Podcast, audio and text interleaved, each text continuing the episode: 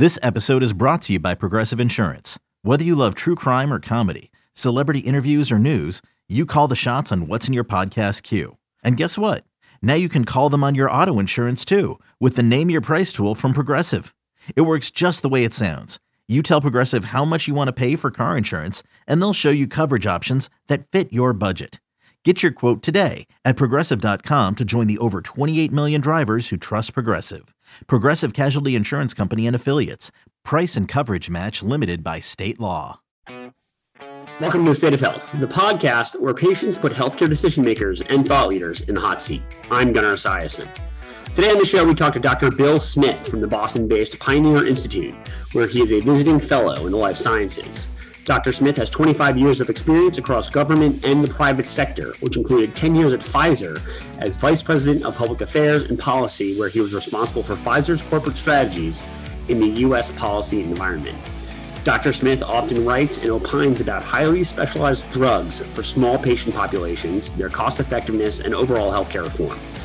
Today on the show, we dive into the nuanced world of health economics. Let's talk about the state of orphan drugs. All right, Bill, thanks for coming on the show. Gunnar, my pleasure. Glad to be here. So why don't we just jump right into it? We've had a lot of great episodes over the last few weeks of the State of Health, talking about health economics, drug value, coverage. So you're a great person to add on to that. A lot of your research focuses on orphan drugs or drugs targeting rare conditions. And over the last few years, it seems like more and more drugs for rare diseases are hitting the market, and many may come with some pretty daunting list price tags. Why is that happening? Well, it goes back a long way. It goes back to 1983 when Congress passed the Orphan Drug Act. There was concern, the business model in the 70s and 80s for the pharmaceutical industry was find a drug for millions of people, right? We want millions of customers. If you find a drug where 3 million prescriptions are going to be written and it costs $1,000 a year, you got a $3 billion drug. And there was rightful concern on the part of policymakers that they weren't looking to discover rare disease drugs. So they passed this Orphan Drug Act in 1983, which made it more profitable, actually, to find an orphan drug. You could write off 25% of your R&D costs as a tax credit. You get 7 years of market exclusivity, meaning the government's not going to put a generic on the market to compete with your drug. So it's going to be more profitable. And rare disease drugs started ticking up. The approval started ticking up starting after that act, but they really accelerated over the last 10 years. And I think there are two reasons for that. One, the science has changed. So they mapped the human genome, and it used to be the case, for example, that they'd look at lung cancer and they'd say, oh, lung cancer is one disease, it's for everybody. And then they discovered, wait a minute, there are all these different genome types within lung cancer. And they started carving up lung cancer patients into different groups, which made the universe of patients smaller by definition, because suddenly there are 10 types of lung cancer, not one type. And they started inventing orphan drugs for these. So the science changed, particularly with the genome, and they started discovering drugs for rare cancers. It's also true that from a commercial perspective, it became more attractive for companies to invent rare disease drugs because, to be frank, payers had a hard time restricting it. You know, if you invent a new drug for cholesterol these days, chances are your health plan is going to force you to fail on some older drug before you get the new branded drug. When it comes to rare disease drugs, many times they're the first drug in the class. So the payers can't do anything to restrict it. They basically, it's either you get it or you don't. And payers have had a hard time restricting these types of rare disease drugs. And I think from a commercial perspective, the biopharma companies know that and have poured more money into rare disease. So between the Orphan Drug Act, the science, and the commercial advantages of a rare disease drug, those things are all driving the number of approvals. And last year in 2020, we had 55% of the new drugs that were approved by the FDA were orphan drugs. And orphan drugs is defined as having a patient universe of less than 200,000. So orphan rare disease drug is an interchangeable term, but the technical legal definition under the Orphan Drug Act is patients less than 200,000 patients in the universe. So I want to push on something you said here.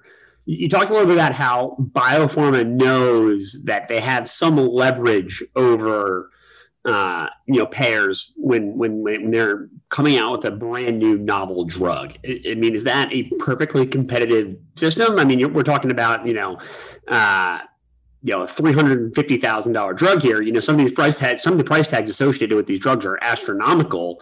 Are they sustainable? And is the leverage a good thing? Is it a bad thing?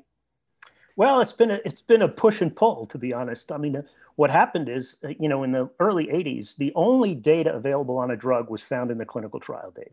So basically, the manufacturers had the payers over a barrel. They could point to the drug and say it's effective in clinical trials. But then what came along was big data. So United Healthcare and these companies figured out, hey, we can search our medical records, de-identified, and we can look and see how well these drugs work with different populations. And we could search 3 million records, data that's even more robust than the clinical trials. So then the health plan started getting the manufacturers over a barrel because they could say, hey, we looked at the data, you know, it's not that effective for people 50 to 60, so we're going to restrict it. And then so the push and pull happened again, and the manufacturer said, okay, if you're going to restrict all of these big blockbuster drugs, we're going to go for rare disease drugs. And payers have reacted to that. Now they're trying different things. They're raising co-insurance. They're doing these cost effectiveness studies. They're doing different things to react to try to push it back on the pull that the pharma industry has achieved. So you're sort of leading into my next question here, I think. My question was, are insurers happy with this trend? But you're also talking a little bit about the nuance, I think, associated with the cost of a drug, where there's a list price, there's co-pays, there's co-insurance. We had Peter Kolchinski on the show a few weeks ago, and he was talking a lot about out-of-pocket costs and how during the pandemic, the government went in and said, no, insurers, you can't be charging these co-pays when we're talking about, COVID tests, COVID treatments, COVID vaccines as like sort of this, aha moment as, okay, well, that's actually a barrier for patients to get access to care and drugs. Where do you come down on this? It sounds like it's a little bit of a give and take from two very distinct industries within the broader healthcare sector. Yeah, I listened to Peter's podcast, and I was very much in agreement with him. I think there needs to be some insurance reform. It's troubling to me that a patient can go into a hospital and get a knee replacement and pay $500 in co-insurance. But if they require a gene therapy that's going to save their life, they may pay $5,000 in co-insurance. I just find that troubling. That's not what insurance is supposed to be. If you get a rare disease and you require an expensive therapy, insurance is supposed to cover it. That's kind of the point of it. And I think the insurance benefit design hasn't caught up with the fact that we're having so many new approvals for rare disease drugs and orphan drugs, and that are more expensive. And just as an aside, you raised this question, is it affordable? And the answer is it's affordable for the foreseeable future. Between 2021 and 2025, we're going to save $166 billion in the U.S. healthcare system because of drugs going generic. So Lipitor was the flagship drug. When I was at Pfizer, it sold $94 billion when it was a branded drug, greatest selling drug of all time. And when it went generic, it went from $4 a pill to 4 cents a pill. So that's a lot of billions and billions of savings. And that's happening with a lot of blockbuster drugs. They're going off patent. And that $166 billion gives some room to pay for these more expensive rare disease drugs. And by definition, these rare disease drugs are for smaller populations. So they are more affordable because there's only, in some cases, there are one patient that's taken the drug in the entire health plan. So I'm for the next 5 years, I could be wrong 20 years from now. And this explosion in rare disease drugs could make a fiscal problem for the healthcare system. But right now, for the next 5 years, I don't see it, just because the patent expirations are giving us some headroom to pay for these things. So you're encouraging a little bit of a longer term view when we look at drugs. But, I think people in groups are, whether rightly or wrongly, out there discussing drug pricing and drug affordability. And it's sort of like a hot button topic that whenever you're turning on the news, or you open up the New York Times or Wall Street Journal, there's always some story about, someone who cannot access a drug for whatever reason, whether or not they can afford their copay or their insurance plan won't cover it. We had a few weeks ago on the show, we had a Canadian CF patient advocate on the show. And he was talking about his showdown with Canada's drug pricing agency with regards to access to a new CF drug. The United Kingdom has an independent drug arbiter, and some people, may look at them as a slowdown from when patients in the U.S. can get access to breakthrough drugs, and when patients in the U.K. can. What are the groups doing? Why are they doing it? And do you think they have a meaningful place in this conversation around drug access and affordability and pricing? Yeah, well, I think that the problem in Canada is different from the problem in the U.S., although we may develop the problem in Canada. The problem in Canada is you have a cost-effectiveness body that rates drugs and decides, hey, we might have to ration this drug because it's expensive. And so what you have in some of these countries like the U.K. and Canada is you have these cost-effectiveness bodies, which really are just a fig leaf for rationing. The assumptions they build into their model are designed to reach a preconceived conclusion, and that is drugs are not cost effective, you need to lower the price. That's a different problem than in the US. US has some of these groups doing it. ICER, the Institute for Clinical and Economic Review in Boston, is a nonprofit, but nobody's required to follow their cost effectiveness reviews as they are in Canada and the UK. The problem in the US really is twofold. One, there are people that have very high coinsurance rates. So 9% of seniors pay more than $1,000 out of pocket. And as you know, seniors are a very politically active group, and that does not make them happy if they're paying $2,000 out of pocket for their drugs when they're supposed to be covered. And the other problem, of course, is the uninsured. If you're uninsured, you have no insurance, and you get a rare disease, you got a problem. And we should figure out a way to help these two groups of people, the uninsured and patients with very high coinsurance. But it's a different problem. And I think it's a manageable problem because this is a small percentage of the patients that are paying high coinsurance, 1 or 2%, because they have a rare or expensive disease drug and they happen to have high coinsurance. So I think from a public policy perspective, this is a solvable problem in the US. And I wouldn't want to go in the direction of Canada and the UK where they just ban whole classes of drugs because they say they're not cost effective and patients don't get access to them. I think that's a very cold and cruel system. And I'd much rather have the US system. We'll be right back with Bill Smith. So that's another, I guess, interesting point is, I think a lot of people, look to foreign healthcare systems and with regards to access as a measure and barometer of success, whether or not that's, truly the case. Yeah, I think it's, from my experience, looking at drug access and affordability, I have been someone that is always concerned with the next drug, right? Like, what is the next drug that's going to improve my life? Not to dissuade anything that's happened in the past. And to me, I think that's where I think that this argument is kind of like a clash of timelines, right? You have,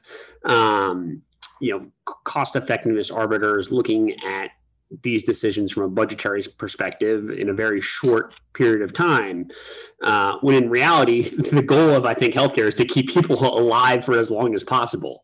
And I do want to talk about some of those cost effectiveness analysis, because a lot of your research is also focused on that area, where we're hinging on somewhat of a nuanced health economic tool called the Quality Adjusted Life Year, which for our listeners, they know that I have been a critic of, which has a tough history in the United States because many think it would be ripe for challenge under the Americans with Disabilities Act, but it's sort of the gold standard across the world.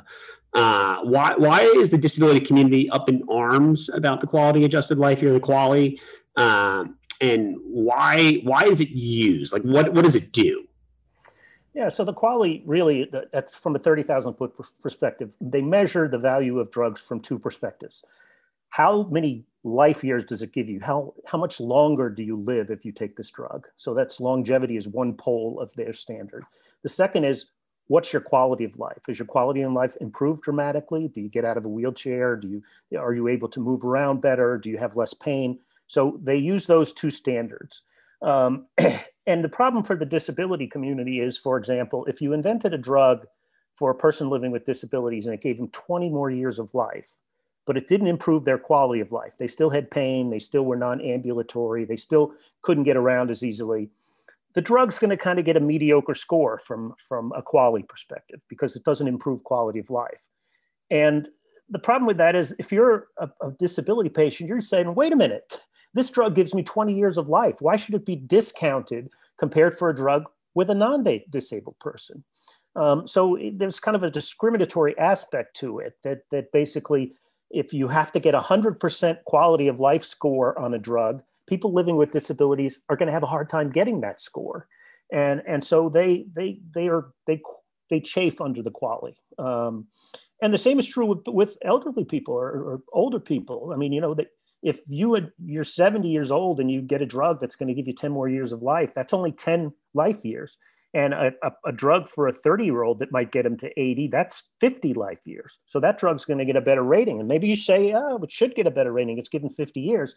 But to the 70-year-old, that's small consolation, right? His drug is discounted. It's said, it's told it's not that valuable compared with the other drugs.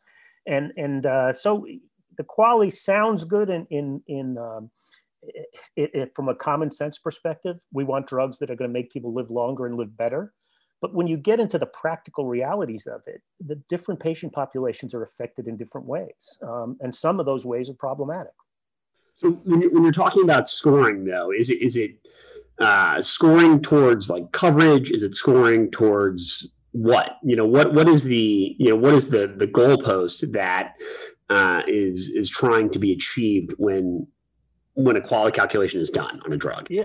Yeah, so basically the arbitrariness and subjectiveness of the quality creeps in when you realize that they put a monetary value of a year of life lived in good health. They say, and it's different in the UK and it's different in different countries, but in the United States, ICER, the body that uses the quality, says that a year of life lived in good health is worth $150,000. So then they look at drug prices and they say, okay, well, you know, if it doesn't get you to a full year of life, what should it be worth? If it doesn't improve your quality of life, but the $150,000 threshold determines everything. And that's somewhat subjective, right? I mean, if you decided a year of life lived in good health, as I would for my children, is worth $10 million, then most drugs would be cost effective. And if you said, oh, well, you know, a year of life lived in good health is only worth $1,000, then very few drugs would be cost effective. So that threshold and where you put that threshold down in the quality determines what the outcomes are going to be. And my suspicion is that ICER puts it at $150,000 because they know most drugs coming out are going to be rated as not cost effective. And they're going to be able to say, this drug price should be lower. And so I guess the proof in the pudding for countries that are using quality to actually determine coverage, because in the U.S. we do not do that. In countries where the quality is used to determine coverage, patients can face delays for their drug's value coming in on the wrong side of the quality, which I guess goes back to where, you know, personally, I feel about this and others in the disability community feel about this, because when a rating like the quality that has some subjectivity to it is used, it can force a choice on what drug to cover and what drug to not cover.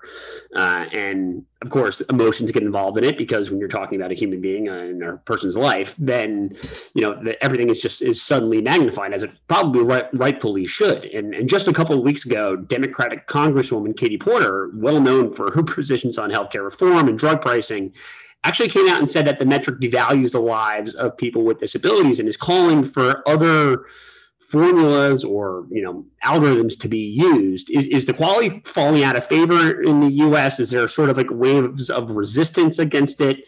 And are there more realistic approaches to understanding what the value of drugs can provide to patients in both the near term and then, as Peter Kolchinski said a few weeks ago, in the long term to a societal perspective when drugs do eventually go generic?